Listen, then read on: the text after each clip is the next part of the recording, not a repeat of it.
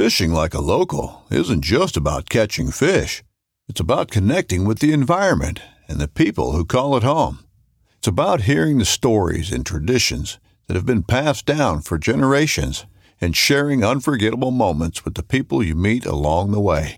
Fishing like a local is having an experience that stays with you forever. And with Fishing Booker, you can experience it too, no matter where you are. Discover your next adventure on Fishing Booker. This upcoming concert season will be all about the boots, and Tecovas is your stop for the best in Western style. Tecovas has seasonal and limited edition offerings this spring and summer, including men's and women's boots, apparel, hats, bags, and more. All Tecovas boots are made by hand in a time honored tradition with timeless styles that are always on trend. And Tecovas has first wear comfort with little to no break in period. It's hard to find this level of comfort paired with this level of style. Stop by your local Tecovas store, have a complimentary drink or two, that's WCB style, and shop new styles. The smell of fresh leather and friendly staff are at your service. Many stores even have leather custom branding to make your boots truly personalized. And with regular live music and events, there's no in store experience like it. If you can't make it into a store, just visit tecovas.com. That's T E C O V A S.com. They offer free shipping on all boots, as well as free returns and exchanges, and ship right to your door. Go to tecovas.com and find your new favorite pair of boots today. Welcome to Full Scale Outdoors Podcast. I am Dale Luganbill. Thank you very much for joining me. Hope everybody had a, a very Merry Christmas and happy holidays. Enjoy times with friends and family. And if having some success in the outdoors, I know I will be out there as well. Uh, stay safe and have good success. My guest today is Carter Hamill. He is a, a young man still in high school, but he has uh, set some goals and he is putting in the work to get it done. He has a YouTube channel, he has a, a media company, and uh, he is grinding it out. And the conversation was great today. Uh, I met him at the St. Paul Ice Fishing Show. He was hanging out in the Della Bay booth, um, which he's in good company for sure. Those boys at Della Bay, Nate and Sam, are awesome and make a great product. Definitely check out Della Bay. Didn't mean to put in a Della Bay commercial there, but there you have it. Uh, I have some of their rods; they're awesome. Anyways, uh, on this episode, you know, we kind of get into the the meat of you know making YouTube channels and you know looking at the numbers and the frustrations that you can that can come, you know, the mental games that you you play. Uh, I found this conversation to be very inspirational. So if you're sitting on the fence and you want to start a podcast, or you want to start a YouTube channel, or your TikTok, or do whatever the thing might be, uh, I think this is a really good episode for that. Uh, it'll tell you what you kind of need to concentrate on and not concentrate on, and just uh, enforces the idea that you have to put in the work. You know, you can't just say, "Hey, I want to do this," sit on the couch and think things are going to happen. You got to get out there and do it. And if you do it, you'll be rewarded with success at some point in time. And it's probably going to take longer than you think. a lot of people start podcasts, a lot of people start YouTube channels, and they just don't follow through. That is not the case with Carter. He's he's doing it. He's putting in the work, and I'm sure good things are going to happen to him down the line as long as he stays on that path. So this is a great conversation. I think it's uh, very inspirational. He's a good dude. You're going to enjoy it. So this is the Full Scale Outdoors podcast with Carter Hamill. Oh, here we go, boys. Go.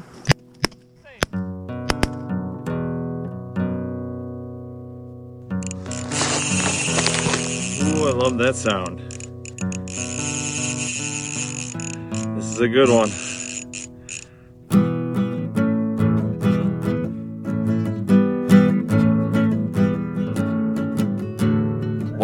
To the podcast, sir.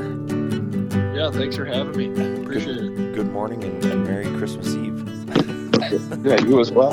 this, will, this will come out after Christmas, but yeah, Right on. nothing but uh, chilling on a Friday morning right before Christmas. And you're Yep. going fishing today? I am. I am. I'm gonna go uh, get the backwaters of the Mississippi. That they finally froze over here, and it's tend to be pretty good fishing. So I'm gonna go out, film a little video, and uh, just hang out with a couple of my buddies.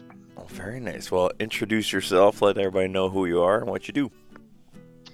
Hey, everybody. My name is Carson Hamill. I run a I run a media group slash YouTube channel called Hamel Outdoors. Basically, it's just uh, exactly what it sounds like. It's an outdoor channel, hunting and fishing.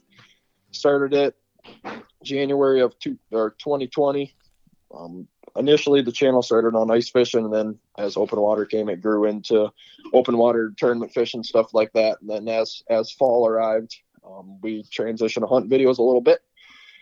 And now I'm just kind of working at it, just uh, trying to upload as much as possible and create the best quality content I can. Is and uh, most of this on YouTube? Yep, yep. Most of it is on YouTube. I do I do a little bit of TikTok stuff here and there, just kind of little teaser videos or just kind of um, clips that I think I, I, think are cool, but they're not um, not cool enough to make a full video. So they're just kind of just cool. kind of there. Not cool enough. Yeah, just cool enough for TikTok. right on. Well, it seems the the metrics, at least the what I'm reading, uh, TikTok's pretty important uh, player in the in the media game right now.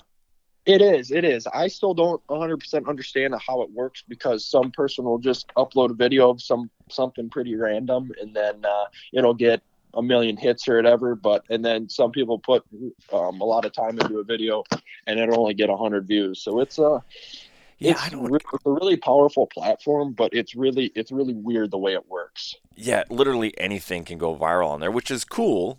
I mean, you know, but also confusing, like you said. Like I don't get it. Like I'll have something come across my for you page, and it'll be, you know, especially if it's a famous person, right? Which, right. Okay, they already have a built-in audience, but it'll be like it'll be their first TikTok, and like they just created, it, they have one post, and it's still like some ridiculous amount of numbers and like followers. Like, how did they get that? I mean, I understand that you're famous, but like when you make something, the very first time you put it out there, you don't just immediately get eighty thousand followers. You know, right. like how does that work? I don't, I don't, I don't understand. Right, which the, the thing that I've kind of understood with it is TikTok famous or TikTok fame is a whole different ballgame from like having like a million subscribers or having like two million followers on Instagram because that's more of a you kind of have to grind to get there and um, kind of keep uploading and get good content out there. As of TikTok, you can make a video of whatever, just some stupid thing you and your buddies do ice fishing or something. You could and you could get a hundred thousand followers or something crazy like that, which which I think is really good for building brands and YouTube channels, but it's also it, it's also it can be tough with trying to get the views. Like I've I've struggled a little bit. I have a couple of videos that got like a thousand views or whatever, which basically isn't anything on TikTok because you know some some get millions. So it's yeah. it's kind of more fun than rather. But it's pretty. I mean, I mean a thousand. I mean, yeah, a thousand's not like anything to it's not the numbers that we're talking about, but a thousand isn't bad. I mean, I haven't. I, mean, right. I hardly ever post. That's the problem, and you know, right. I haven't had anything anywhere near a thousand. So, but I, I need to be better overall at, at getting content. You know, I do the podcast, and like it just hit me today, and you may have seen the post, but I was like, oh crap, I just did a, I just uh, released an episode with Steve Pennaz and didn't even and didn't even put it out on like Instagram or Facebook. I'm like, what the hell's the matter with me? like, so one yeah. of the bigger names I've had on the show, and I'm just sitting on it, and I'm like, oh crap, I got to make a post this morning. yeah, that's that's my thing with videos as well as, as I'm trying to figure out because there'll be some YouTubers, especially out outdoor channels, that will uh, sometimes they'll just release a video and nobody and he, he won't post it on um, Instagram, Facebook, none of that, and then they'll get you know 10,000 views or there'll be some people that like myself that I'll plug my channel over and over and over and then then with the stage I am they just you just only get two or three hundred views which is fine and I know YouTube's a grind but it's just it, it it's kind of weird how that works and it's yeah, getting know. into getting into the. I don't want to sound like a detractor because I, I for sure am not. Like I, I, I want everybody to, you know, do well in their endeavors and chase their dreams. Uh, and I've always heard, and, and maybe this is just one of those negative things that people just like to say because people like to be dicks. But um, right, I've always heard that like you know anybody trying to start out with YouTube right now, you're like you're, you're too far behind the eight ball. You know, it's you got the numbers you need or blah blah blah blah, and it's just all it's all negativity, honestly. Right. So I actually uh, congratulate you in taking that, you know, like not giving a shit and just going for it. That's awesome. Yeah, yeah, I appreciate that, Dale. Which, which what I've what I've kind of found, and the reason why I made my channel Hamel Outdoors and the brand and all that jazz, Hamel Outdoors, rather than like fishing with Carson or something stupid like that. and so I can build it more as a brand rather than just an individual. Sure. So if someone's so like maybe someday I want to get into guiding, right? Then it can kind of plug, you know, Hamel Outdoors guides or stuff like that. Or I have I have some clothing stuff that I kind of play around with. So then people I got I got my logo on there. So it's not just one person doing it. So it's kind of a more more of a brand rather than just just a YouTube channel. Right. So what was the like you said you started in 2020. I did. Yep. So- January I think I think the first couple days of January of 2020 was my first my first video I put out. And when you put, did you have an intent of making this a thing when you put your first video out, or were you just like, oh, I'm going to make a video? Or is this something that I- you'd been contemplating for a while? I've always wanted to do YouTube for years. Ever since I was little, I started watching, you know, Sobe and Jay Siemens and all the big time guys when I was little. And I've always wanted to do a channel. But my biggest thing is is I never had cameras. I never had a computer to edit. I never knew how to do any of that. So then as I got older, it kind of kind of dream of doing YouTube kind of fizzled out and then uh last winter, at the beginning of last winter, I was like, you know what? I'm gonna make a YouTube channel, but I have no idea how to edit. I have one little camera. I have one GoPro that's that's the size of a quarter. It's just that real tiny little cube one. And luckily, I remembered that my uncle, my uncle Jason, that lives on the East Coast, he does uh, film production for like movies and stuff like that. Oh, And wow. so I so I called him and I was like, hey, I want to start a YouTube channel. He goes, okay, I can help you out with that. So my first video I ever filmed, I just sent a bunch of junky raw clips to him and I go, here, can you please make this into a video for me? And he did. And yeah, he slowly but surely he taught me how to edit and I just kind of took with it and ran. And that and at that point at my channel, I just want to do it for fun. Now I've kind of transitioned to where I want to do it for a career someday. That'd be awesome. I mean, Yeah. that's, That's a, the that's the a lofty career goal for sure. right. Um, have you like, what what are your steps? What are your motivating steps? Like, do you have you know short term, mid term, long term goals? So my uh my kind of my big goal for the year was hit a thousand subscribers by January first, and then I was going to do a giveaway for my subscribers, and then I just I, I kind of take every hundred at a time because uh, I believe last week I just hit 400 subscribers, and then Nice. so the next goal is going to be 500, and then after that, after we maybe hit a thousand, eventually someday, maybe maybe we go to um, 1250 and then we go to 1500 just i want to i want to try to keep my goals small so i don't try to upset myself Yeah, I mean, Yeah. small attainable goals are important. That's why it, you know, you know, a lot of people, motivational speakers or um, you know, uh, business insiders or entrepreneurs, you know, they'll they'll tell you to make, you know, you want achievable goals, but have your, you know, your large goal, you know, that is the big carrot to drive you, but you need these little attainable goals because you need these victories to keep you charging. It's a it's a huge mental game. oh yeah it, most definitely you know the the most upsetting thing with youtube is is is i'll edit a really good video i think and i'll put hours into it five six seven eight hours plus fishing just editing and and then and then it only gets 100 hits which is which i understand because i'm little and i'm not i'm not a sam Sobey, i'm not a jay siemens none of the none of them guys i mean they could they could just put a video out and walk out them fishing and it'll get 20000 views Oh, It's for just- sure. Yeah, I mean, it's a whole different game when you when you're at the stage that hamel outdoors myself are currently in Yeah, and honestly, my advice to you would be just don't even really look at the numbers right now. I mean, right. The overall. I mean, go ahead and you know, obviously look at the numbers. You're going to see 'em when you post or when you open, you know, open it up. But um, I wouldn't worry too much about it because, like you said, it is a grind. You know, and and I know exactly where you're coming from. Is when I started this podcast. Oh shit! What is it? Three years ago now. Good lord, Right. get a hobby. Um, get, a, get a life. Jesus, I've been doing this for three years.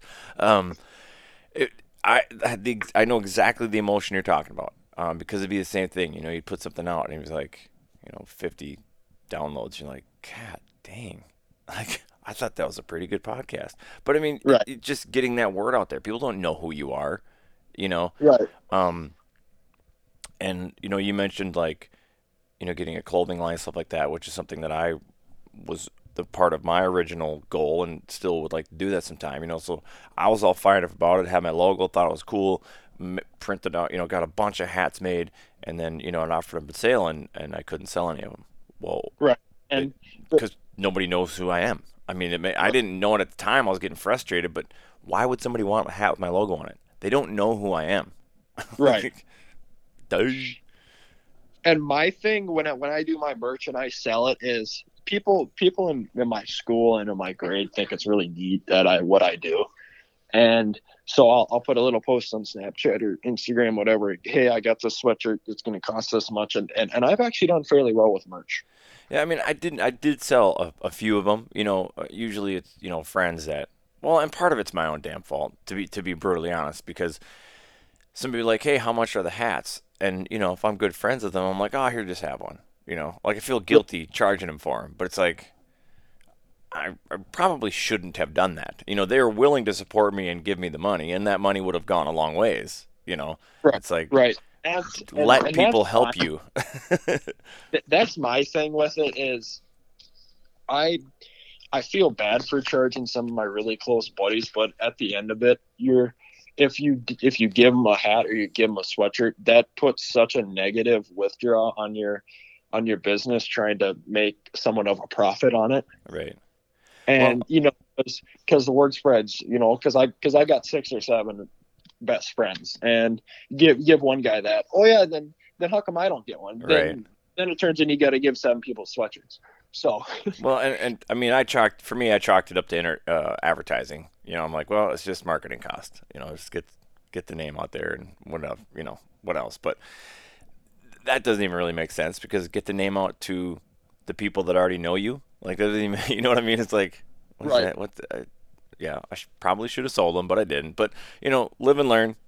It's whatever. But now, now again, now I'm three years into it. Now I do have people reaching out and they do want some merch, and it's, now I got to get off my ass and make that shit again, and might actually sell some this time around.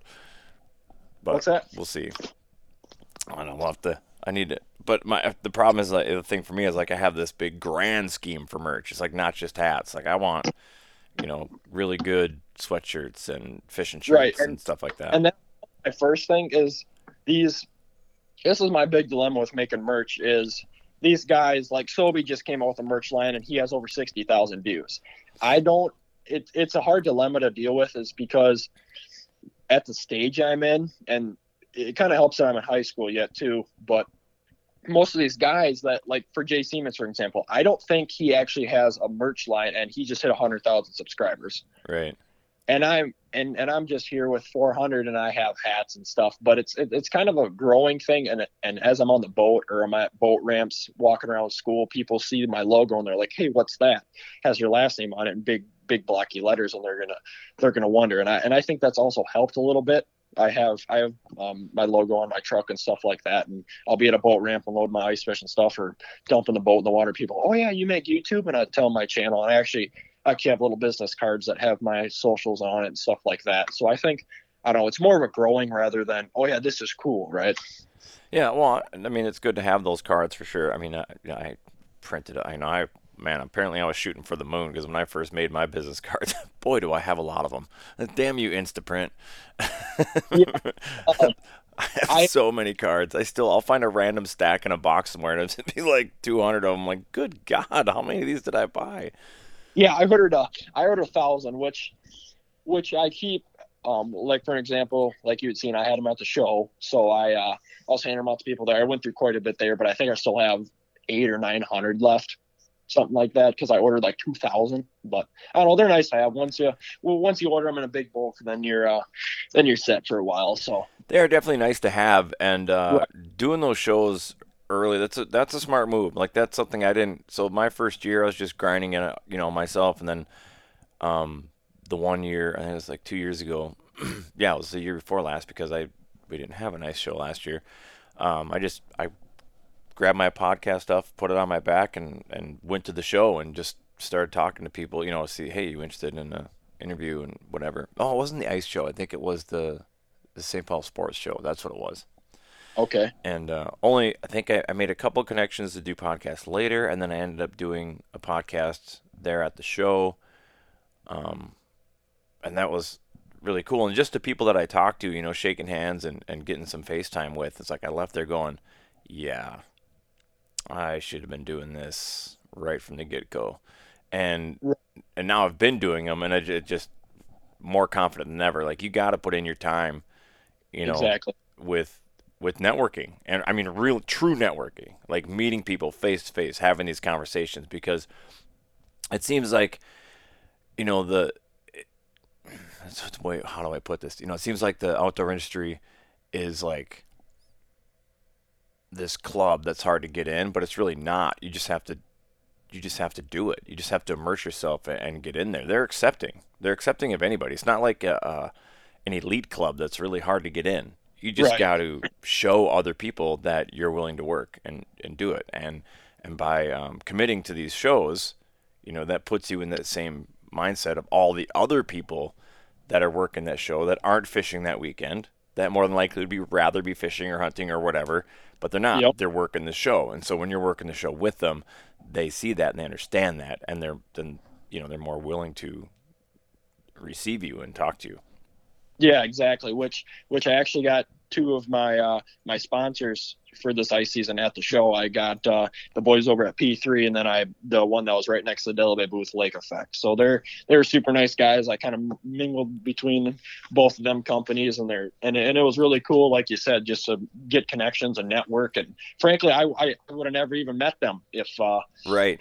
of that show. And and I've and I've been going to the St. Paul Ice Fishing Show since I've been nine or ten years old, but I've never this this past year was my my first year actually working a booth and actually you know when when you're going as a as a bystander you you talk to people but it's not like you're not talking business or talking fishing or none of that Right. so it and, was and you were hanging out with the Della at the Della Bay booth.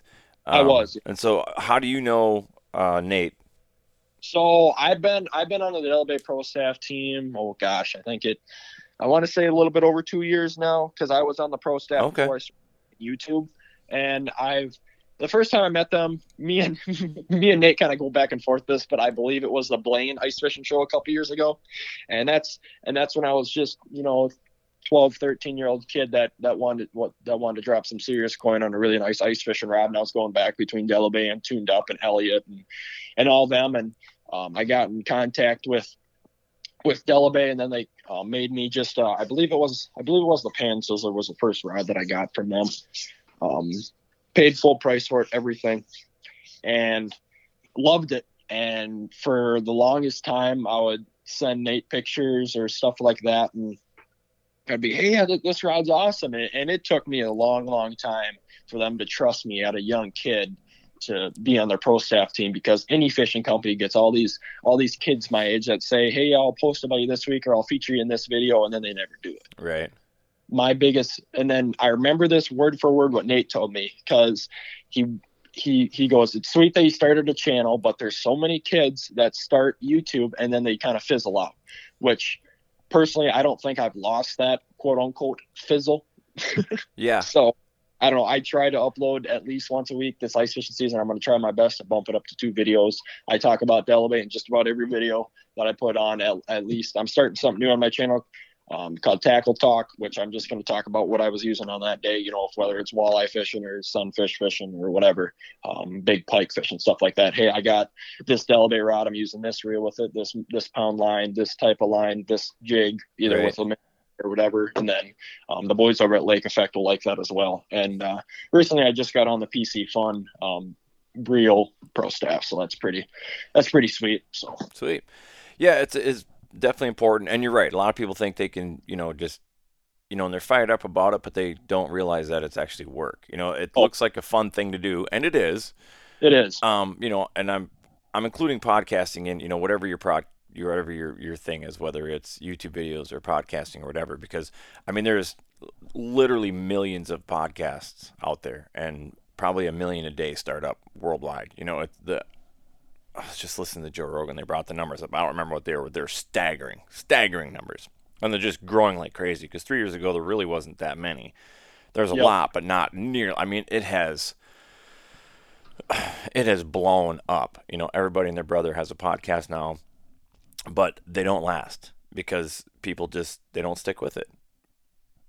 Which, which is fine. I'm not like guilting people for not doing it because some people are going to try it and be like, yeah, you know what, this isn't really for me. I don't want this commitment, and fair enough. You know, I'm not not saying everybody has to do it, but whether it's a podcast or whether it's a YouTube channel or whatever that thing is, like you have to grind at it. You have to keep going, and it's the only way to get it out. Only way to get the word out there. I mean, I'm three years into it, and really, in my opinion, was just this last year where I really kind of feel like it's picking up some really good steam. Right. And which well, with you doing podcast media and YouTube, I feel like we're kind of chasing at the same thing in a sense. Yeah, We oh, both- for sure. Trying for it. We're, we're both trying to upgrade whether it's your audio equipment or stuff like that. And I'm trying to upgrade cameras, stuff like that. I recently just got a drone, so that's going to be sweet for the videos. And and yeah, my biggest thing is is I don't I don't try to look at the numbers, but like you said, it's kind of hard not to. You know, when you put all this time Right. like oh yeah that but but i've, I've kind of kind of refreshed my mind and i it, it doesn't really matter to me i'm just going to keep on trying making the best quality content i can and we'll we'll see what happens after that Yeah, when I say don't look at the numbers, obviously you're going to see the numbers, but right I'm don't like concentrate on the numbers. You know, I mean, it is important to look at them because you might notice something about okay, when I do this or this style of video or whatever, I seem to get more. Yeah So you can kind of use that to tweak and you know um, streamline and maximize your you know YouTube's whether you know. But then it's up to you to analyze. Like, was it what was it? Was it the cover art that got me more clicks? Was it you know are they watching the video all the way through? You know those metrics are important. You do have to look at them, but don't get obsessed with. You know, I, I think the real problem comes in when you start comparing yourself to others, especially if you start comparing yourself to others that are already way ahead of you in the game. Like Right. that's just it's gonna seem like a unsurmountable challenge. You know what I mean? Yep. And so I I talked to Sobe quite a bit. Um, we're gonna. Um, I've I've kind of I try not to because I watch his videos obviously because I like him and I enjoy the content that he makes, but I also watch him to see what I can improve on, on my own videos. And I kind of I'll I'll kind of call myself the filming style kind of kind of like Sobe's, but I'm not I'm not necessarily watching his videos to judge mine and compete with him, but I'm just kind of watching, hey, I like this transition. I like the way that he did this camera angle. I like how he did his drone shots on this. Stuff like that, which I think that I can that I can always improve on my videos because not nowhere near as my videos as good as any of the big big time YouTubers right now. It's just it's at a stage where I, where I need to keep my mind open and constantly improve on my videos to uh to get them numbers that I need. Right. It's like you said, it's just a grind and you yeah, need to you do have it, it is a grind, and it, it's um, it's it's it's entertaining the muse. I'm not sure if if you're aware of that term, but there's a there's a book and I recommend to everybody whether they're trying you know whatever they're trying to get into. It's a really easy to read book. I don't know if you're a book reader. You know you can get it audio on tape. Doesn't really matter. But it's called The War of Art, not the Art of War. It's very important to make that distinction. the, The art of war- war, the art of war is totally different, but the war of art. It's a it's a small book, but it is a powerful book. It is um, it is written by the author of um, the Legend of Bagger Vance. It's uh, an old well, it's a book and an old movie about golfing. Um, but anyways, he goes through his creative process and. And it's just it's very very good book and very inspirational because he talks about so the protagonist and the antagonist in this story the the antagonist would what he calls the resistance so that's like the thing that's keeping you from your goals and your dreams. And most oftentimes it's yourself right? You're putting these blocks like oh i need to do this or I, I would start this but i need a better camera or whatever the excuse is that you're telling yourself. But it can also be other people that are trying to keep you down. And then the protagonist being the muse. And the muse rewards you when you put in the work. You know it's like a lot of people will kind of say hey i want to do this thing but they don't really put in the work and then they'll sit back and be like it's not fair that this thing isn't happening or i don't really get the breaks and they look at somebody else who's who is you know they're they're getting some success and to them it just seems like stuff is falling into their lap but i guarantee you it's not you know they're they're Yeah. putting in the work and they've Right. probably been putting in the work for a long time and now this stuff is happening and uh, the interesting thing about the with that muse is when it starts happening like it's just like a light bulb goes off and you're like oh i get it you know because i've heard a lot of people you know, be interviewed about how do you get started in the outdoor industry, and they almost all say the same thing: just do it, just start doing it. You know, and it seems like such an easy throwaway line, um, but it isn't. It actually, it, that's exactly right. Just you just got to do it. But it's also harder than it sounds. That makes it sound like super easy. Oh, I'm doing it. How come I haven't made it? Well, you have to do it, and you have to keep doing it, and you have to keep doing it, and you have to keep, and you have to do it when you don't want to do it, and you, so you just you have to do it, and if you keep doing it, you'll you'll notice that doors start to open. Right on, yeah, and and and I agree with everything that you said, which I know I know for a fact because me and Toby have talked about it. You know, he he did YouTube. He's been doing YouTube for four or five years now. The first three and a half years, he didn't get anything for views. He was getting videos that were getting two to three hundred views, and and he he said at one point that he was getting upset with himself because he was putting all his time into these videos and they weren't getting hits, but then he just kept sticking with it. And now, and, and, and now look at him, what he's accomplished in the fishing world is, is, is pretty phenomenal. I mean, he's, he's definitely a really, really phenomenal angler and he's really good with cameras and really good at editing. And I'm just, and I'm just slowly picking away at, at growing Hamel outdoors into into hopefully someday something like that. And and I try not to get discouraged with myself and just got to keep grinding. Like you said, there's some days where where I don't want to edit this video, but I know but I know I have to to get get the video up at least for something something on the channel. Um, but I kind of I kind of slacked off a little bit here in this in the transition between open water and ice fishing. It was kind of tough to get to get content out that wasn't that wasn't silly and no one wants to watch it. So right. there was a there was a couple days where I went 10, 10 11 days without upload, which I kind of kind of beat myself up for it. But it, it is what it is, and I and, and it's kind of a fine line between making a making a video and then making a good video. You know, someone's not just want to see you sit down and watch you do whatever about fishing. But you know, when the when the ice wasn't quite yet safe yet, but the but the, uh, the ice was thick enough that you had to put the boat away and you can't do any open water fishing. It's it's just a every if you watch every YouTube channel, they they kind of go through that kind of drought month, and it's and it's the same thing. Same thing happens in the spring in that March, that March to April, that kind of that kind of drought in there where there's not really any good good areas to get to get content out, which the, come this spring, I'm going to do a little bit more turkey hunting videos rather than just kind of sitting and waiting, which I, which I did try to do turkey hunting videos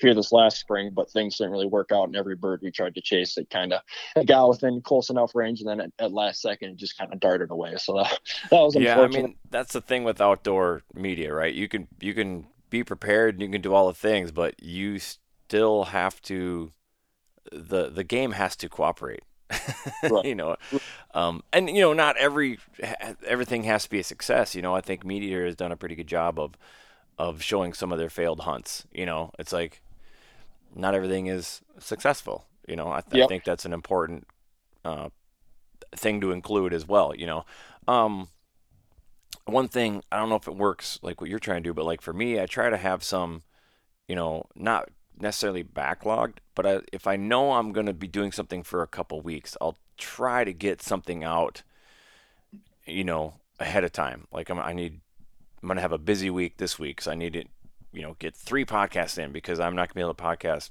for the next two weeks. So I, and I want to, you know, consistency is the key, and I want to make sure that people have a, an, an episode because when I do miss an episode, and it does happen, um, you know, like my my little you know, Mondays or Tuesdays, I usually re- release a recap and rant. It's just a short little, it's exactly what it is. I just recap what I did this past weekend and then I'll talk about some outdoor news or whatever, give my opinion, like kind of a monologue type of thing. But if I don't do anything that weekend, what, what am I going to talk about? you know, so there's sometimes I don't put that episode out and, um, and then sometimes scheduling doesn't work. Like with um, Nick Johnson, we do a Waterfowl Wednesday together, and sometimes that doesn't always get out on Wednesdays, and it, it bothers me. But sometimes you know life happens and doesn't doesn't get out. But what I do know is when I don't get those out, I'll get messages from people like, "Hey, where's this week's blah blah blah?" You know, and you're like.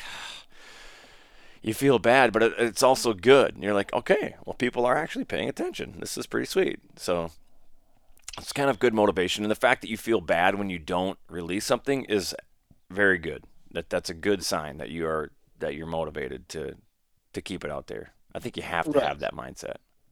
Right, which uh, which in them drought ones, a couple people have asked me at school or messaged me on Instagram, and they're, "Hey Carson, why why haven't you done this and this?" And then, then like you said, yeah, hey man, life happens. You know, there's uh, there, there's that fine line between making a making really good video than just making an average video and and, Right. and i try one of my videos the most some or all my videos the most action packed that you possibly can you know whether it's walleye fishing or bluegill fishing or hunting deer or shooting ducks whatever. It's just i try to i try to make a video that i personally would sit down and watch. And that's and then another thing too is that timeline or, or the whole time of the video. No one's going to want to really sit down and watch 23 minutes of hunting or fishing unless you're unless people trust you and they know that it's going to be a good video which Right.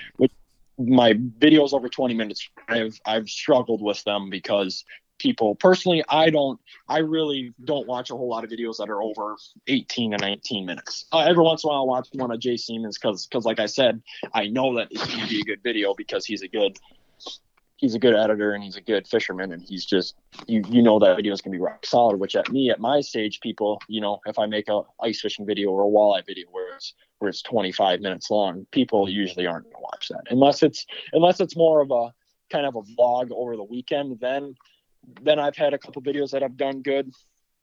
But uh my biggest thing though is when it comes to the views and all that is my fourth video i've ever produced it got 1.2k views. And i wish personally that that never happened. Because i look at it and every other video is not even relatively close. I've got Sure. a couple that i've that I've gotten six, seven hundred. But other than that, my fourth video ever, and I still nitpick that video and I go, what happened in this video that is so good? The quality on it, I think, is horrible because I didn't have big cameras. I didn't have none of that fancy audio equipment like I do now. And it was shot on two two cheap two hundred dollar GoPros and people they loved it. And I just it was just some simply walleye fishing on the lax. It wasn't I yeah, I caught a slot fish in it, but other than that, it was just I was catching 18 to 20 inch walleyes and and I mean I caught a lot of them but personally I don't think that's the best video on my channel content wise and pe- people love that video so it's still kind of it it confuses me of how that of how that got on the YouTube algorithm and it's just I don't know Yeah, and that's that algorithm thing is weird, right? You, it's, mm. I think we're kind of at the whim of it at times, you know. I, and and I don't know what it is. Obviously, if I had some sort of gem, I'd, I'd give it to you freely. But I have no idea, like, what makes something click within that algorithm where YouTube is like, all right, we're gonna sh- we're gonna put this on a bunch of different people's pages. It's like, what? I don't, I don't right and and the way I, I've talked to a couple different YouTube creators about it, and it's it's something about some mathematical equation. It gets a certain amount of views and comments and likes in the first hour of its uploaded, then it just kind of keeps kind of snowballing, or or just snowballs into it just kind of gets buried like most people when they're out making making their first first YouTube videos, and and and that's the biggest thing is, is that's why you're going to want to stay with it is because you know it, it next or the next video I uploaded could get 2,000 views or, or it could get 200. It's just it's a gamble, but it's a it's a big gamble, but I'm willing to take it, and it's what you need to do to make it make it, especially in the YouTube industry. Which for me, I obviously I want to make YouTube full time someday, but if it comes down to it, I'll, I'll I'll work for fishing companies, stuff like that. Just do stuff on the side, and then do YouTube, you know, for the good portion of it. You know, Right. Working maybe working with Elevate a little bit more, maybe working with these jig companies a little bit more, stuff like that. Mhm. Like I said, I I'd like to get into guiding someday. I feel like that'd be kind of fun, pretty cool. You get to fish every day, and you get to take people out fishing that probably have never really caught big fish, or maybe they have, and they're just looking to looking to do it again. Which I think that'd be a really fun experience. Just I want to get more more confident in my fishing abilities bec- before I jump in and have somebody pay a certain amount for to go out on the lake. So I was I was thinking maybe starting out when I'm like 20, 21 possibly. I was talking to uh, Joel Nelson is a big, um, big ambassador in the fishing world. He lives in my hometown, and uh, we we talk back and forth quite a bit about you know making it and stuff like that. Which he's obviously a well well rounded, established fisherman, ice and uh, open water both. So he's he's been kind of helping me back and forth with with YouTube stuff and getting my name out stuff like that. But he he started his career with doing online kind of blogs about articles stuff like that about hunting and fishing and cooking stuff and stuff like that. Yeah, I mean, I, I definitely still have my own struggles as far as you know what I want the brand to be and things I want to do. Um, and it's it's priority. And sometimes you got to roll with the momentum too. So like when I first started, it was going to be primarily focused on guiding, and then the podcast was just kind of like the side thing that I was going to do to promote the guide. You know, like it wasn't it definitely wasn't the main thing. And then I noticed it was the podcast that actually kind of grew some wings and started taking off. And for whatever reason, I was a hard time getting my foot in the door in the guiding world. And fought it and fought it, fought it, and then finally I just like embraced it. I'm like, all right, well, if the podcast is a thing that seems to want to live and breathe, I'm gonna give it food and oxygen. You know, so I've, I've been dumping uh, most of my time into that and haven't done much of guiding at all. Now I still will, you know, as as clients come across my my feet, you know, come to me or whatever. But I'm not really like super actively going out and, and getting them. So right, and you're and, and you're not plugging around everything and putting your blood, sweat, and tears into getting people to to come out with you fishing and stuff like that. Right, which you know, depending on who you ask, my brother being one of them, uh, I should be doing that, and you might be right. I mean, I probably need to do put more, and by saying put more emphasis on it, like would be to put any emphasis on it. I often like lose myself in the shuffle, and I'm now that I have have put so much work into the podcast, you know, I don't I don't like honestly it slips my mind, you know. And plus I'm a competitive ice angler too, so like I'm coming up to a super busy time where if I'm not fishing a tournament, we have, you know, four weekends and I'm fishing Frankie's, there's five events. I'm pre-fishing or scouting the other time. Now obviously if somebody calls me and wants to go fishing, I'm going to take them fishing and going to go make some money that day and I'm going to have to sacrifice a day of pre-fishing and scouting, but um, part of me is like mm, don't promote it too hard because because I because I I want to do well in the league. So right. So you don't want to you don't fall back and forth to because I know I will take the job. If somebody calls me, is like, hey, I want to go. If I was planning on pre-fishing this Sunday, uh, which I am, but somebody calls and says, hey, I'd like to book you for Sunday. Well, I'm going to take that job. You know. Right. Uh, which means that I'm not pre-fishing or scouting Sunday, which means I'm probably gonna have to take a day off midweek to go pre-fishing scout, and then there's another day I'm not making any money. So it's it's definitely a, a an odd balance, but probably should be promoting that a little bit more. right. But and with with me as far as YouTube is is I try not to get so caught up in cameras and stuff, editing stuff like that, where where, where I don't continue to improve as an angler, just mm-hmm. as a average angler because some some people including myself i've gotten so caught up in trying to make a good video that that i'm like what am i doing i'm just throwing these random baits down down this ice hole that are personally don't think i'm ever going to catch a fish and i'm just trying to do something different but at the same time i still need to keep keep with an open mind that i'm that i that i'm still young and i still have everything to learn about fishing and and cameras and stuff like that which I know I know an all right amount for open water fishing and ice fishing, but I just recently got into tournament bass fishing. That's totally new to me. This past season was my first season. I fished as a co-angler in the back of the boat, and I, I had an absolute blast. But I still have a bunch to learn about bass fishing because I've only been seriously bass fishing for three and a half, four years strictly. And um, these past couple summers is when I is when I first got into my boat because I got my license and I've been kind of bombing around the lakes, and I and I still have a bunch to learn. It's just I kind of an open water fishing. I, I get a bait that catches my first couple fish in the spring, and that's the bait I throw all all summer long, and it, and it catches fish. I just need to learn to use different baits and how to rig them, and so so I can get confident in other baits rather than just one or two. That tournament fishing's fun though, ain't it? Oh, it's a it's a blast. it's, it's expensive, but it's it's super fun. I was gonna fish a Wednesday night league um, with one of my good buddies in my boat, and then I was gonna fish the club that I was in, but I've I've kind of decided I'm just going to fish that Wednesday night league and just kind of fish for fun because tournaments are fun, and if you do well in them, but they, they're also they also cost a lot. And I personally, I think it'd be a, better for the channel to go out and fish new bodies of water, talk to people about different tackle tips, stuff like that. I go up to my buddy's cabin, hang out with them a little bit more. I don't want to get so caught up in tournament fishing that my YouTube kind of starts to slide off because. Mm-hmm fishing a tournament, you don't have time to mess around with big cameras. You get a I, I filmed with a GoPro on my chest. I did a little intro at, in the beginning of the beginning of the uh, the day, run film all the way to about noon. I did a little update then, and then all the way till weigh-in, I ran a little ran a little film, and I and I was kind of bad about weigh-in film or filming weigh-ins, and I kind of kicked myself for that, and I never really set up a camera or nothing like that. But at this point, I didn't have a big camera. I only had GoPros that I was running, so I just figured I'll do a little recap at the end. And, and I just think that the tournament videos, when you're when you're at a club level trying to compete and not not piss off the boaters with mess around with the camera like who's this idiot disturbing me in the back Right. of the boat. so, so I I tried to kind of keep talking to a minimal on the on the tournament unless the boater's cool about it, which most of them are. But you know, you get to some grumpy older guys that Right. what the hell is this kid doing?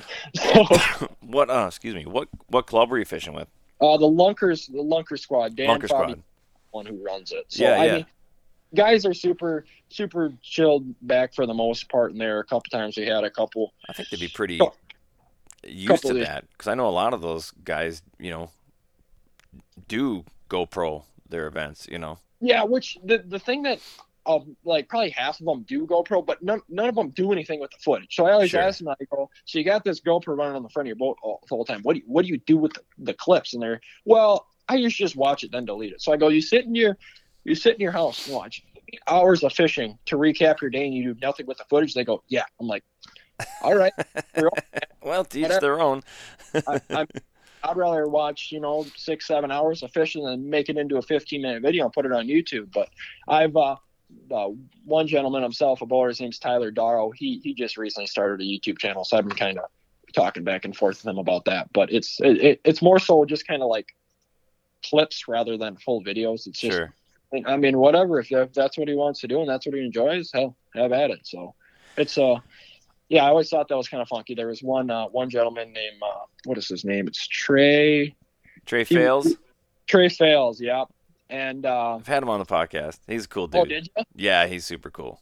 Yeah, Trey. Trey Trey's Trey- super nice I've been guy. trying to get been trying to get him to join because we had talked on the podcast. Like he's like, oh, I thought about doing tournament ice fishing, but I'm not quite sure. So I've just been in his ear, like trying to get him to join Minnesota Made because we still have one spot. Everybody, there's one spot left for the Minnesota Made 2022 season. Get on Trey- it, find a partner. Super fun. Buddy. But yeah, Trey's cool. yeah, he's a super super nice guy. But that's one of them guys too that um, he might he might yell at me for saying this, but he he always had cameras on him. And I Trey, what'd you do with the footage? Oh, I don't know. I just kind of I kind of scope out for a day, and I'm like, for what? Get that video out, man. And he, he always had, you know, he'll have a chest mount on, or he'll be talking in the parking lot about stuff. And I don't know. He he, he does a lot of Facebook and YouTube and TikTok stuff, but at the same time, I never really see any of that any of that footage. You know, he'll have a little bit here and there on TikTok for a little teaser to Yeah. Uh, where he where he did really well in tournament. Trey is a phenomenal angler. He won angler of the year club and Yeah, Um, that's very cool. but as as far as this year, I think I'm stepping away from the club as far as um for now. I might I might come back in the next year, but I just want to really really focus on this summer about making two to three videos a week on open water fishing. Whether it's I'll I'll obviously have that one tournament video because I think the league that it is, there's either it's either every Wednesday or every other Wednesday night, which is which is perfectly fine. I'm, I'm new to a boater. I, I've only fished one tournament in my boat. I want to learn. I want to I want to be get good at being confident in myself that I can go out and catch the biggest five that I can. So as far as the club is very competitive, but it's, it, it also doesn't take away the factor of these guys are like your family. Oh, so oh, yeah, I totally it's fun it. and, and and I know if if I walked in there with with when I was 18 or I'm going to be 18 here in January and if I walk in there and I'm going to get my tail just absolutely whooped and I know that that's going to discourage me a little bit and then I I, I don't know what would happen. Maybe it would push me away from tournament angle, and maybe it would just feel feel the fire to do harder, which would probably probably do a little bit of both. But I mean, the, these guys, most of the guys in the tournaments have been fishing tournaments in their own boats for 25, 15 years, something somewhere in between there. And there's a there's a lot of a lot of phenomenal anglers in that club. My advice for anybody that wants to get in tournament angling is for sure try it. Um, the other is Right. don't think you're just going to waltz in and, and start winning. There's people that have been fishing tournaments for their entire lives. Like you're just not going to come in and beat these guys. You know what you're doing is it's. I, I like to tell people think of it as um, you're paying for education, continuing education. You know, if you if you really want to learn how to to bass fish or walleye fish or whatever the thing is, get into it competitively because you are going to see the tactics that are the most efficient. You know, people aren't just they're not just going to go in it casual. This is not sitting on a sitting on a chair with a cooler of beer next to you. type of fishing. Like this is these Right, people exactly. have so amount set amount of time to go get the biggest five fish they can, and so they're going to use the most efficient methods possible. So the education that you're going to get in the back of that boat, you can't. I would say you can't buy it, but you you can by joining these tournaments. Um, but just don't go into it thinking, I hope we win today. You know, go in, give it your best you can. Maybe you get lucky and, and might win one, but you're there to learn. You know, Yep. the, that first season or even first few seasons. You know, especially as a as a co-angler. Yep. And that's and Dan Fabiano, I got in contact with him about this time last year, and I knew I, I I've always wanted to fish tournaments. I grew up watching Scott Martin on TV, and why I watch his YouTube channel a fair amount. And I knew tournaments would be a blast, and I knew I could learn a lot from it, which I did, and I had a lot of fun. And it was it was a super fun season. I uh, the Mississippi River was the first time I ever got a check. I was like, holy crap, this is cool. I got money from fishing. Yeah, yeah. Let's Well- not cost. Let's, we're just not gonna. We're not gonna add up how much it cost me to win this check. Exactly. stuff like that. But it was it, it was cool. I got a couple hundred bucks in my pocket, and I thought it was really neat. I my first cast of the day. If you guys want to go back and watch that, my, I believe the videos Mississippi River Lunker Squad video, something like that. So if you guys want to go back and watch that, but first cast in the morning, I caught a four and a half pound smallmouth. Oh hell! So I hooked into this thing and I'm like, what is this? My boater didn't even have the trolling motor in the water yet. I just kind of walked up. I was, you know, still wiping the wiping the tiredness out of my eyes and I threw threw a swim bait out there and whack, just absolutely smoked me. So I was fighting this fish for probably five minutes, threw that thing in the box and I was all jacked up. I've never Oh, even yeah. a smallmouth over four pounds. It was just an absolute huge, huge fish.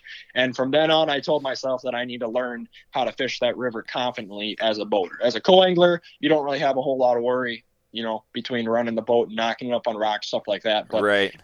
I mean, I only live 15 minutes from the river, so I need, I want to this spring. I'm going to learn, learn the river the best I can, and and I know a couple people in my hometown here that uh, they do walleye fishing, but you know, I could um, kind of learn the learn the river system from them, and it's it's a it's a challenging body of water and a very very intimidating body of water, but it's a really really good fishery. It's definitely intimidating. I mean, that was kind of my thing. You know, so my club had it on our our list last year too, because we always, you know, we always put the body of water that the um, TOC is going to be on in our schedule as kind of a built-in way to pre-fish it or whatever.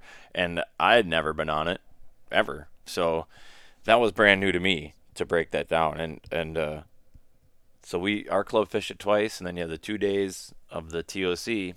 kind of limit all four days, so I was pretty happy about that. Um, Oh, well, it's a very intimidating body of water. My uh, this past summer was my first time ever fishing it, um, ever in my life, and it was it was definitely an awakening. You got to deal with current. You got to try to stay on the uh, on the spot you're fishing. You try not to bump into the buoys, stuff like that. It's but it's you can you can get into some real gold fishing that. It was it was a super fun day. My uh, my boater was super cool. Between you know jumping the jumping the five foot rollers coming off the barges with the basketballs flying down.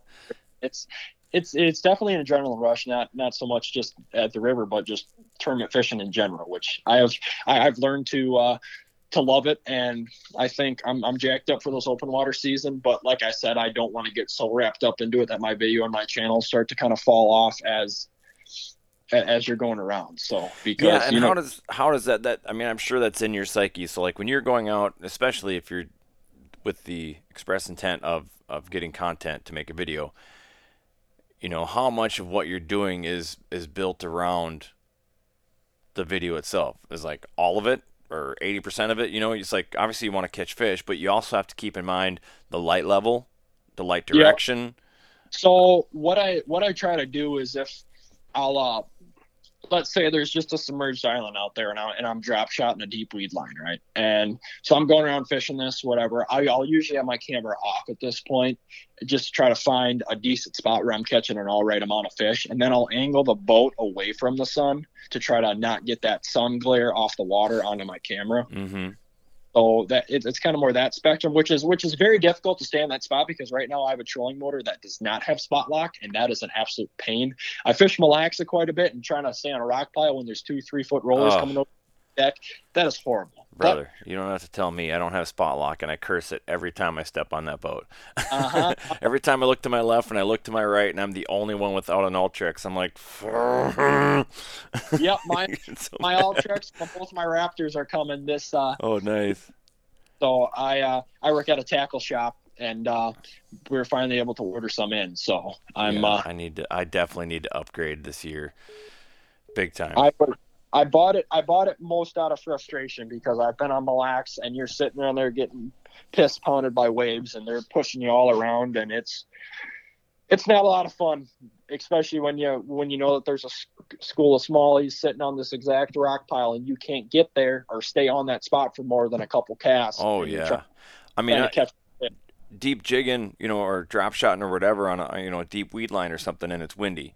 You know, you finally Yep. get in a position, you finally get up to your waypoint, and and the fish are just stacked right underneath the boat, and you know that if you just get, you know, the right cast or you're in the right spot, you're gonna just pound, pound, pound, pound, pound, and all, all great. You catch one, you fight it, you call it. You know, maybe you got to put in a beam, whatever, however many seconds, minutes go by, but then that wind just blew you off, and now it takes you Yep. however long to get right back on that spot. That's all lost time fishing. I mean, that that Exactly. spot lock is so invaluable, and here I am Yep. struggling without it. I hate it. Yeah, that's my biggest thing is is too is because if I want if I want to get into tournament fishing, I don't want to have to sit there and try to fight and try to disadvantage myself because all these boys got power poles or raptors or Well- talons. And they all got Ultrexes or Ulteras and all that, and they To all have that- to that I will say don't let that be a barrier though because uh, that that would mean I because my boat's not set up that way. This would mean Right. this would mean if I if I let that stop me like oh I don't have the right equipment to compete with these guys I wouldn't be competing and I wouldn't be learning.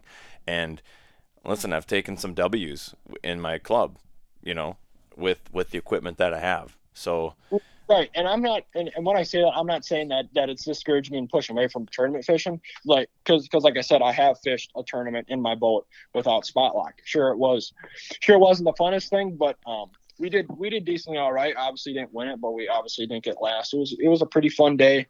Um, but yeah, I just with spot lock and all that, all the new technology, it just it just adds a little bit more to to be able to stay on that to stay on them fish, especially when you're fishing offshore stuff. oh And then 100%. It's it's going to help for sure, but uh, Yeah. um it's not the only thing, you know. You- when the you can uh, do it the without nice it. thing when the Raptors and the power poles and all them come into handy. I've seen my buddy Connor O'Connor do it a bunch. You're you're flipping docks, you find four or five fish under the under the same dock, and you can drop them, and you'll be sitting there skipping and flipping, and you you can get under that dock rather than just moseying on by. Right. Yep. And oh no, call failed. All right. Hold tight here. What is going on? Let's try this again.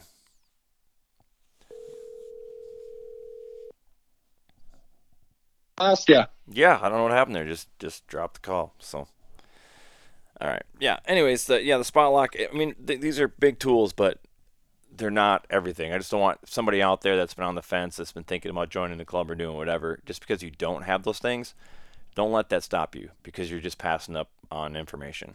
You're gonna learn a Right. lot. You know, right. are you which- fishing the most efficient possible? No, you're not, but you can still do it. I mean, I, I've I've won a few lakes now with the the crappy ass equipment that I have, and I don't have giant graphs. You know, I have a um, I think I have a Humminbird. You know, I have the sevens on my boat, and I have an even smaller one up front. I have a seven in, in, in the console, and I have a little tiny five up front. Do I want better electronics? Yeah, I'd love to have 360. I'd love to have Garmin LiveScope. I'd love to have a bigger screen, but these things all cost money. So I don't have ten thousand dollars to drop on electronics and equipment. Right, and and and personally, I mean, I have, um, I, I have Helix nines in my boat, but they're but they're the Gen two models, so they don't so they don't run 360. And I, like you said, I would love to have 360, but it just it costs a bunch of coin. And with me, I have to buy a different electronic to run that because only Gen threes and up run them. So by the- you know the 360 is a grand, and then another another sonar. And obviously, you don't want to get some puny little sonar to run this 360 because you're going to want a bigger screen to see it. Right. You know, you're at least want to get at least a nine inch screen, which is another three grand on top of that 2,500, three grand. So it's just all these things are they're expensive. They they help, but like you said, it, it's it's not the deal breaker whether you're going to fish a tournament or win a tournament. Right, you know? and I, and I want to point out too. It's like again, like I'm not trying to, I don't want, I'm not trying to be braggadocious or anything, but like going back to the Mississippi River, you know, with the TOC, you know, I, I pull up, you know, you, you launch your boat and you wait there for everybody to launch their boats. And there's a hundred other boats getting in, and literally look to my left and look to my right, and it's just a line of these decked out boats. You know, Yep. All have Ultrexes, all have giant screens, you know, three, four, five screens, power poles, talons, everything. You know, they're just they're fully decked out. And here's my little ragtag, you know, 01 Ranger needs new carpet, needs new seats. The the bunk trailers are going to shit. My little tiny electronics, no no shallow water anchor system at all. And uh, it's easy to let that get in your head, you know. But I just went out and I fished hard, and yeah, I didn't win, but I I felt like I was competitive. I Right. I literally brought in a limit each day, and there's a lot of guys that can't say that, and a lot of guys that had way better equipment than I do that can't say that. So, Yeah. you know, you can't let that, you know. the funny thing about that tournament, and even my club, it was during my club I found out that it was pool four and five. I thought it was just pool four, so I spent zero time on pool five, like zero, like a whole like miles of river I don't even know, uh, know anything about. it's like well, and so I didn't. I, I as the same thing as kind of like managing expectations or coming up with a plan. It's like well, here's what I do know.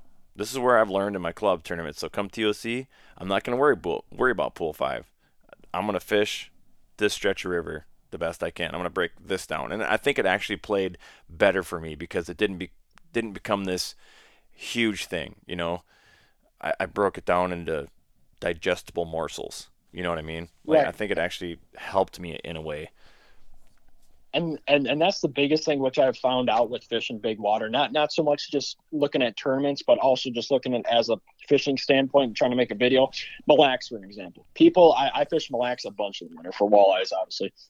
People always ask me, Carson, how do you break down that body of water? Well, I look at my map, I look at the area I'm in, and I go, hey, this mud flat looks good. Hey, this rock pile looks good. You can't you can't look at it at a, at a whole body of water and go, where do you start? You know, you want to you, you want to obviously get out there then you look what's around you within the next you know half mile to a mile right Right. and with with the river that's that's also it's a gigantic body of water. It's intimidating. It's but you have to break down these bodies of water to more seizable parts that that doesn't intimidate you mentally.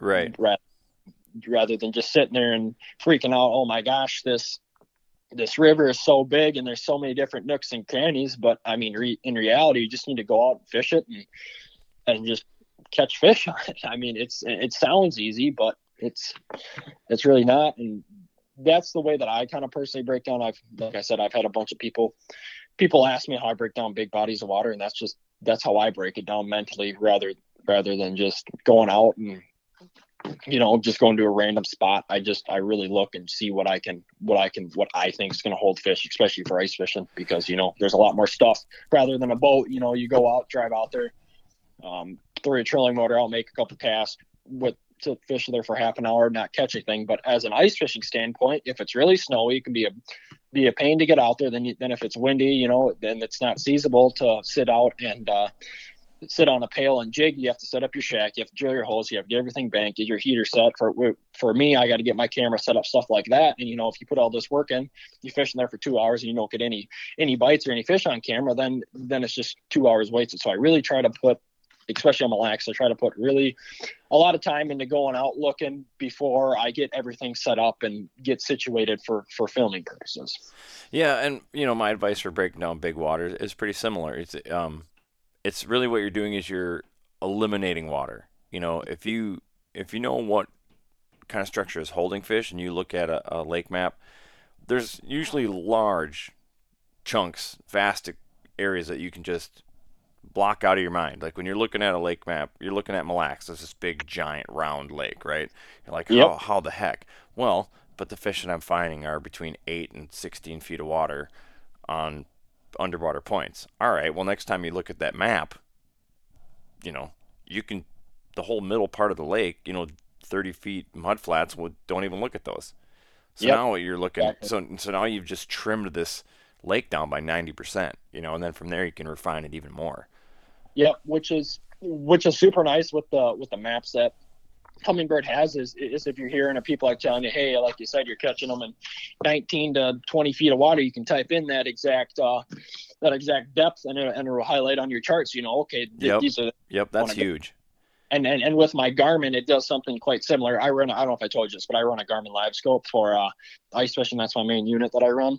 And with the with the maps on Garmin, you can do something not not quite personally. I think I think Humminbird has the best maps by far, and Garmin obviously runs on Navionics, and you can do something similar, but you you can still find, you know, if you're at the resort, people are the old timers are telling you, hey, you're catching them at 25, 25, there needs to be mud. So okay, you put that in, whatever. Then you drive out to your spot and and then uh, look around and hopes and hopes there are fish there. So Yeah, and I do the same thing like Navionics just even on my phone. Like I'll put the color shading in there.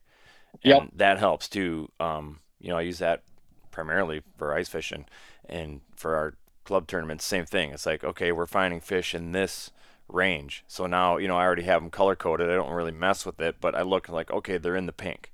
So when I look at that whole lake map, I'm just concentrating on the pink zones. All the other Right. colors don't even matter at this point, you know, and I'm just keying in on that one little thing. But that's one way to break down water. yeah, it's uh, it definitely can be uh can be intimidating, but it's also really really rewarding. And and and I've always told everybody as as anything fishing wise, I don't know a bunch, but I'm also I'm always willing to help somebody. Not necessarily give you my exact coordinates that I'm catching, Well, yeah. but I'll but I'll certainly help you. I mean, if I'm on Mille Lacs, hey, I'm in the mud flats of Mille Lacs, I'm out fishing.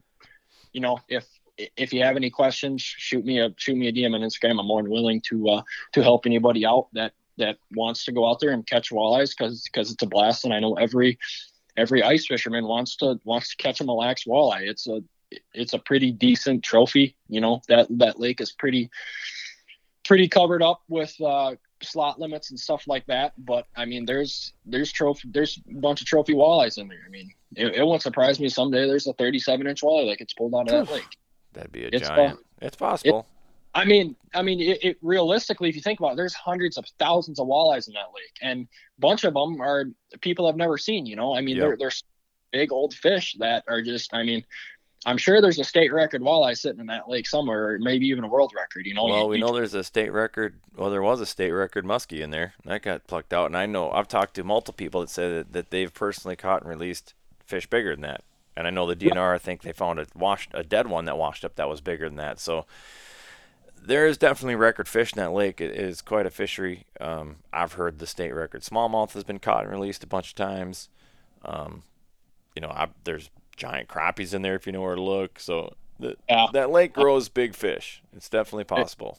Well, it's a well, it's a big, it's a it's a flourishing body of water. I mean, anything, bluegills, crappies, walleyes, muskies, smallmouth, largemouth. I mean, there's there's all potential because that that body of water is just a fish factory that it it has the potential to grow in state record fish. And back to going what you say about that washed up muskie, my buddy Mason has a cabin up there that we stay at a lot, and then he also has a skid house on Hunter's Point there. And um, his dad actually seen that that um not actually actual fish, but he's seen pictures of some that some guy took about that. It was like a 62 inch muskie that washed up on yeah, shore. it's huge. He said he, he said the base of it looked like a garbage can. I mean, just a huge girth fish, and like oh my god, just you wonder what's what's swimming along in that lake. Yeah, there's there's giants, and, it, and that's the thing. And to catch one like that, it's like everything just has to fall into place. You know, Exactly. that Especially fish, your lure has to be in front of that fish the minute it wants to eat. You know, and those big Yeah. fish don't eat a lot. You know, they eat like one big meal once a week, and Yeah, and they, and they feed for five minutes that day, and they eat and they're done. So it's like so much has to go right for you to catch that fish. and that's my I, I have one buddy that's huge into muskie fishing, loves it, always wants to do it, and he, Carson, come muskie fishing. Yeah, I go, yeah, I'll try. I've none of the gear for it, and uh, I'm sure I've never caught a muskie. I'm sure it'd be an absolute blast. I've seen I've seen a bunch of videos, a bunch of pictures, and they look like they're gorgeous fish. But I just I don't know. I just never really got into it. I just kind of grew up bass fishing, and I mean, if someone comes up to me, if some big musky guy comes up to me and goes, "Hey, Carson, want to go muskie?" I'm sure I'll come. I'm I'm not very good at it, but, but Yeah. I'll I'll, I'll give it a whirl. I'm I'm I'm game for just about any any fish that swims and puts up a good fight. So I, mean, I like catching different things. You know, I, I was big into muskies for a while, and then you know got you know was big into bass, then got back got into muskies, and then kind of got back into bass, and you know you kind of to some extent you kind of got to pick your poison and and what you know if you want to excel at any one thing. You know, it's kind of the problem of being a jack of all trades versus you know a specialist, is you're Right. only ever going to get so good. Um, you know, you have to concentrate on something. But yeah, with that said, I like catching all sorts of stuff. I love checking off a new species on my list. Like right now, I really want to get down to Miami and, and catch all those exotics they have down there. You know, the, Yep, the cl- clown knives and the peacock bass and the Mayan cichlids and all that, snakeheads, all that stuff. I think that'd be so cool. yeah, I want to. That's definitely my bucket list to catch a peacock and one of them uh, one of them clowns. It'd be it, it'd be fun and and I think it'd be a blast. I just don't really know anybody that that lives down there. You just I just need to jump in and I'm actually going to Mexico here in February and Ooh, I met uh I, I went down there last year because of COVID and all that. We uh we couldn't go till April, but anyway, it was still uh still a blast. I met a good captain. I, I gave him a hat down there, so he thought that was pretty cool. And then uh, we we've kind of keep in touch here and there. So we're gonna go mahi mahi and tuna fishing here and uh, in February. I haven't told anybody that, so I guess this could be my big reveal. So I will be, the big reveal that that'll be fun. I will be doing a saltwater video. I have one on my channel right now. It just was kind of garbage because I didn't have my big camera. So I'm bringing my drone. I'm bringing my big cameras. I'm bringing my GoPro. So it'll it'll be fun. I'm hoping we can uh, get some big fish like that in a boat. And uh, he he catches a bunch of them down there, and he'll, he'll cook them up for us there. On the, Mahi's mahi's fun. It's delicious. I have yet to catch a tuna. Well, no, it's not. I've caught blackfin tuna, but I haven't caught the big yellowfin or bluefin. Yeah, they got they uh every once in a while down there they'll they'll run across the yellowfins I hear, but it's more it's more blackfin stuff Yeah. because you know they're it's more tropical waters down there rather than They're fun though. Yeah. Those blackfins, oh, man. Well, even like even the bonita, the false albacore, those things are. But we got we got into those this this fall down in South Carolina. God damn it, it was fun. Yeah. I'm actually gonna have. I was talking to to go back to Della Bay. I was talking to them. I'm gonna have them make me a custom uh, bonita rod because like the we got on them out there and like none and we're using our flats rods. And they kind of sort of well obviously they worked because we caught fish but they uh, the whole time I'm fishing with them I'm like there's I need something different because it's not Right. it's, it's not getting the spoon out as far as I want. And then when it's like too too whippy and then when I go to set the hook I'm not getting a good hook set because I have you know kind of a hard mouth. Yep. it's like yeah I need I'm gonna have a custom bonita rod made up. That'll badass. Yeah, oh, it'd be super cool. I mean, those guys. Uh, huge shout out to Della Bay. They man, that they, damn it, they make good rods. I mean, th- it's just quality rods. I mean, You got great yeah. dudes. they're Nate and Sam are phenomenal guys. If you guys are in the in the market for an ice rod, an open water rod, a fly rod, whatever, they can make it for you. They're total custom rod company, handmade in Elk River. They're uh, they're phenomenal dudes. Best rods I've ever used, and I've used I've used every custom ice rod under the sun. I've used I've used them for years, and hands down, the lightest. They're the most durable, and they're just they're just phenomenal dudes, and they're and they're just great people. Yeah, super. Yeah, I, I agree with everything you just said. And one thing I always want to uh, remind people though is that you know they have their lineup. Like if you go to delabay.com and you look at you're like their list of rods, yeah, you can order one of those, but they are custom. So like if you you know right now they're running the you know the orange and black color scheme. Well, if you want a different color, just let them know. You know they'll make Yep. you one. It's that that's the thing though too is is they'll uh let's just for an example you want you want a crazy 42 inches is the biggest custom rod they can make if you want a 42 inch ultralight they'll sure as heck make it for you if you want custom wrap colors done they'll uh they got two grip options for now that they'll do a full cork and a reel seat and they're just them rods are it just it amazes me what they can make and it's it's it's just phenomenal i use them every time i go fishing Yeah, the only they- do such a good work when you're when you're holding it when you're looking at it, it's like this is like a work of art. Like it's so good. You know. Yeah. it's it's it's one of the pieces that you just want to hang up in your room or in your office and just stare at it. Yeah, You don't even want to I mean, it. there's like the the closer you look, you know, to get that fine detail, the more you see like holy crap, like that like there ain't a single flaw on this rod. It's it's pretty it's pretty impressive. yeah, it's like every time I get a rod, um, I, I always look at the wrappings. Just to it just amazes me how precise and how perfect that rod is. And it's um it was it was it was at the show and Nate was looking at these rods and and everything looked perfectly fine to me, but he was looking at them and, and he said that th- this rod needed another coat of epoxy. So he took it off the, the show rack and put it back in his rod case. And he goes, yeah, I'm going to have Sam put another, another coat of epoxy on here. And I'm looking at this rod and I go, it looks perfectly fine to me. So yeah, how well, they know how what to look for, I guess. they want their rods to look and which that's why I truly like Della Bay is because they're not just out here trying to sell you an ice rod. They're trying to sell you a work of art that is handcrafted right. and they literally weigh virtually nothing. Oh, they're so light. Yeah. Without a reel on them, they're they're nothing. It it just feels like I didn't I don't even know what to compare it to. It's just something that's like a piece of paper in a sense, but it's an ice rod. yeah, and I love their tight line rod that they added this year. It's just awesome because it, it is super Oh, light, yeah. and now you're putting a schoolie reel on there that doesn't weigh anything, and it's just like, it's you and the fish, man. It's so much fun. It's effective, yeah. You don't always need the tight line, but it's just a fun way to fish. And then when you're fighting the fish, you feel everything. It's like it's your hand and that bluegill or that crappie and nothing else. It's like it, it's so much fun. I love it. Dale, I'll uh, I'll admit when you when you showed me that schoolie rod at the show, I'm like, what the hell is this? Never used one before, never seen one. I'm like, what is this stupid little thing? I go, I use I use my pan sizzler to catch catch crappies. What do I need this thing for? And then I got one, and now I understand everything you're saying. Them Yeah. things are blast. man. Wait, yeah, when you start catching fish on it, you're really gonna know. You're like, God dang it, this is fun. It's like, what do I have on here? A pike? Well, I just uploaded a TikTok. It was hilarious.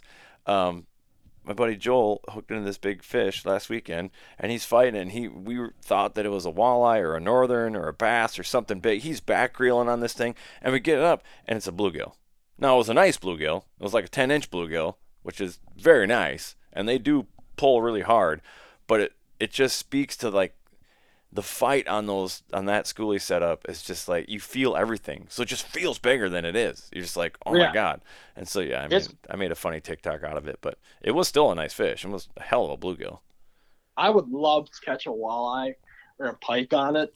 Well, if you want to make a video of catching a smallmouth bass through the ice on the schoolie rod, I got a spot for you. Ooh, ooh, ooh! I'm down. we did it last year. It's so much fun. Broke off a few times because they get down into cover, but uh, yeah, it's it's pretty much we can drive right to the spot and do it. So it'd be a pretty Oh. easy video. That that'll, that'll be a blast. I've my buddy Mason have talked. Me and him have talked about it. It's like, where do all these smallmouth bass bass go on Mille Lacs? Right? There's how many of them in there? It's a world class smallmouth fishery, but no one really catches them in the winter. Yeah, you catch And- one here and there. Yeah, every once in a while you hear about them, but it's not like anybody's going to an exact spot and pounding pounding smallies, right? I mean, it'll and and, that, and that's what I think would be an awesome video is finding them Mille Lacs, them hibernating smallmouth that, that aren't really eating, you know, that much. You know, Well, they do eat. They just don't move a lot. So it's like, generally speaking. Now there obviously there's exceptions to this rule, but generally speaking, if you find one smallmouth during the wintertime, you'll find a shit ton of them. right? So, and you can really do some damage on them as far as like it's a good thing the season is closed because, man, you could you could decimate a population pretty fast because they do school up real tight. Right. And uh yeah, it'd be that'd be a super fun video. So maybe just get a hold of me sometime this uh this winter here and we Yeah, can uh, we'll talk when I feel like I want to take a break from pre-fishing scouting. I just need to go have some fun. We'll, we'll set something up. That'd be a pretty fun video to make. So, well, I know you got to get going. Uh, I got to get going. So I appreciate you coming on the show. Um, Yeah, give having me. everybody your social medias and how they can get a hold of you. So on YouTube, it's just straight Hamel Outdoors. Instagram, it's Hamel.outdoors underscore. Um, Facebook is Hamel Outdoors, and then TikTok is Hamel Outdoors one because um, I couldn't. Hamel Outdoors was taken from somebody, so that was that, that was unfortunate. But uh, um, yeah, just go subscribe to the channel, go check me out. I'm uh, constantly uploading videos, trying to grow the brand. So uh, yeah, go check me out. That's awesome. All right, real quick before we go, rattle two rapid fire questions. What's your favorite fish to catch? Not not for just you personally, doesn't that? Not for YouTube, not for anything. Just like what's your favorite fish? Smallmouth bass, And what's your favorite thing to hunt? whitetails, All right, a bow hunting. Bow hunt, yeah. I used to hunt when I was little, but now I've switched to strictly bow hunting. So Nice, nice. Very well. All right, Carter, appreciate you coming on. Uh, this was great. We'll do it again. all right, sounds good, Dale. Thanks for having me. You bet. Bye. Bye.